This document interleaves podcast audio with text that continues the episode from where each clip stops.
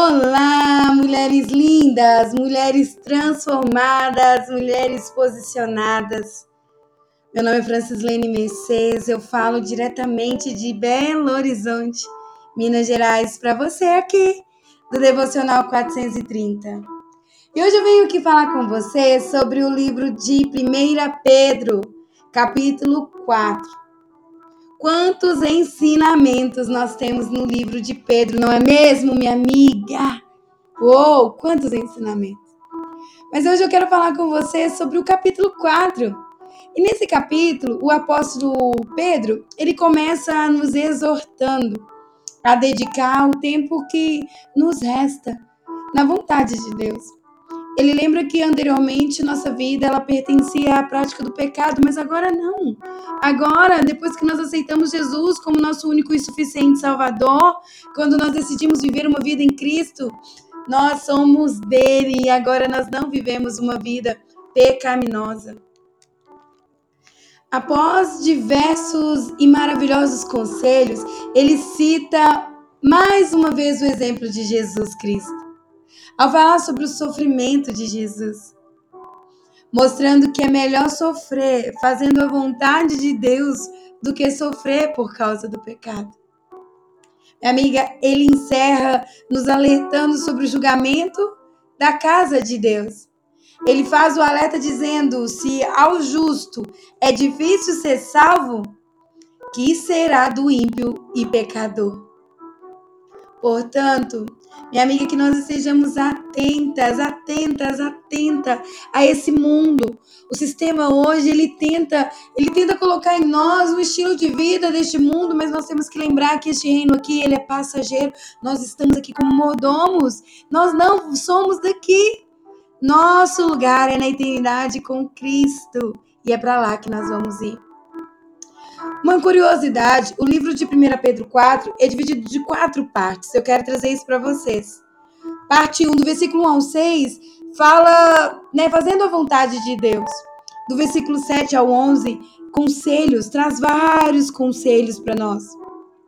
O versículo 12 fala do sofrimento por amor a Jesus Cristo. E do versículo 17 ao 19 fala o julgamento da casa de Deus. Minha amiga, eu quero chamar a sua atenção para o versículo 1 e o versículo 2, que diz assim: Portanto, em vez que Cristo sofreu comparavelmente, armem-se também do mesmo pensamento. Pois aquele que sofreu em seu corpo rompeu com o pecado, para que no tempo que lhe resta não viva mais para satisfazer os meus desejos humanos, mas sim para fazer a vontade de Deus. 1 Pedro 4, 1 e 2 na versão da NVI. E eu quero ler com vocês também na versão da Bíblia Mensagem, que tem uma linguagem mais contemporânea que diz assim: Portanto, considerando que Jesus passou por tudo que, que vocês estão passando, e até mais, aprenda a pensar como ele. Pensem no seu sofrimento como uma maneira de abandonar o velho hábito pecaminoso de querer conseguir as coisas do modo de vocês. Assim, serão capazes de viver livres para buscar o que Deus quer, em vez de serem escravizados pelos próprios desejos. Uou, não é mesmo, minha amiga? Quantos ensinamentos no livro de Pedro, não é mesmo? Olha Pedro lá atrás, gente. Vamos olhar para Pedro. Quem foi Pedro lá atrás, quando ele negou Jesus? Né? Quando ele viveu ali as vontades dele para Pedro, quem Pedro se tornou. Se você ler o livro de Atos, você vai ver, né, os, os milagres, né, que Pedro ele através de Jesus ele completou aquela boa, ele completou a boa obra. ele fez milagres maravilhosos através de Jesus na terra. Ele se tornou uma nova criatura. As coisas velhas se passaram verdadeiramente e ele viveu o novo, o novo de Deus. Ele decidiu viver o restante da vida dele verdadeiramente em Cristo e propagando o amor, que é o mais importante. Minha amiga, tem tanta coisa que eu queria falar aqui para vocês. Meu Deus, sobre as chaves que eu ganhei através desse estudo. Olha, por exemplo, o capítulo 3, 2 na realidade, o capítulo 2, nos últimos versículos, nos fala tanto, fala assim, olha, ele foi xingado com tudo que é nome, mas não reagiu, sofreu em silêncio, contente em deixar Deus acertar as coisas. Ele usou seu corpo de servo para carregar os nossos pecados até a cruz e nos livrar do pecado, nos deixar livres para viver o caminho certo. Os sofrimentos dele são a cura de vocês. Vocês eram ovelhas perdidas sem saber quem eram ou para onde estavam indo, mas agora são chamados pelo nome, guardados até o fim pelo pastor da alma de vocês. Uou! Como esse versículo falou no meu coração. No capítulo 3, versículo 8 e 12, ele diz assim: Pedro diz assim pra gente, resumindo, sejam agradáveis, simpáticos, amáveis, compassivos, humildes isso vale para todos, sem exceção. Nada de retaliação, nada de língua fiada para o sarcasmo. Em vez disso, abençoe, que é a obrigação de vocês. Assim serão uma bênção e também receberão bênçãos. Quem quer abraçar a vida e, ver, e viver dias, e ver dias cheios de bem, eis o que tem de fazer.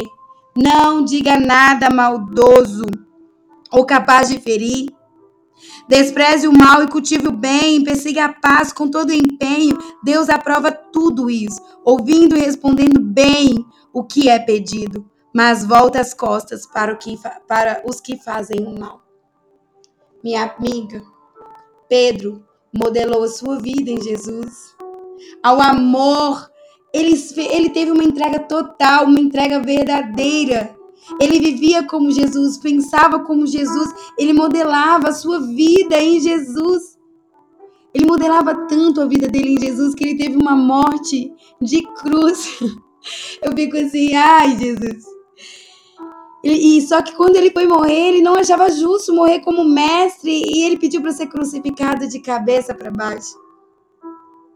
Nos versículos que eu destaquei com vocês, o versículo 1 e o 2, Pedro ele fala sobre o tempo que nos resta nessa vida, né? nessa, nessa vida passageira, nessa vida de carne. Pois ele sabe que há um tempo em que vamos deixar esse corpo, minha amiga, esse corpo aqui, ó, pega, se belisca. Ele vai acabar, ele tem um tempo de validade. E Pedro, ele traz pra gente esse ensinamento. Ele sabe que esse que um tempo nós vamos deixar esse corpo. E nosso modo de vida hoje, a forma como nós decidimos viver hoje vai definir onde nós vamos passar a nossa eternidade. Minha amiga, nossa vida aqui é passageira. Pedro recomenda que nossa vida não esteja baseada nos nossos desejos carnais ou nas coisas desse mundo. Nós vivemos num mundo tão materialista, num mundo que é só ter, ter, ter, e nós esquecemos de ser. Nós esquecemos de ser. Minha amiga, nós precisamos viver segundo a vontade de Deus. Para alcançar a graça e misericórdia, e assim nós conseguimos, para que assim nós consigamos viver a eternidade que vem. Esse reino aqui, este mundo, ele está cheio de sedução Todos os dias ele, ele tenta nos seduzir com algo, mas a decisão está em nossas mãos.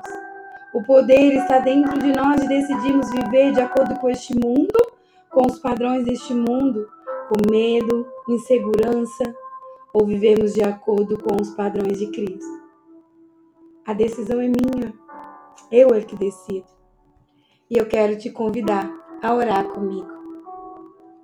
Querido Deus, que a sua vontade se cumpra em mim. Que minha velha natureza, meus desejos da carne, não me impeçam. Não impeçam o Espírito Santo de agir em minha vida. Quero seguir os passos de Cristo e me aproximar cada dia mais do seu caráter. Sei que é isso, sei que isso só é possível, Deus através da sua graça. Deus, eu reconheço as minhas limitações e eu clamo pela sua ajuda. Eu oro em nome de Jesus. Amém. Minha amiga, se você ainda não leu o livro de Pedro, de 1 Pedro, e 2 Pedro, eu quero te convidar a ler, a estudar. quantos ensinamentos nós temos aqui através desse estudo. Dedique a tua vida, dedique o que resta da sua vida a buscar a Deus em primeiro lugar e a cumprir os propósitos dele nessa terra. Amém? Vamos juntas, focadas naquilo que mais importa? Contem comigo e vamos juntas até a eternidade. Deus abençoe você e até a próxima.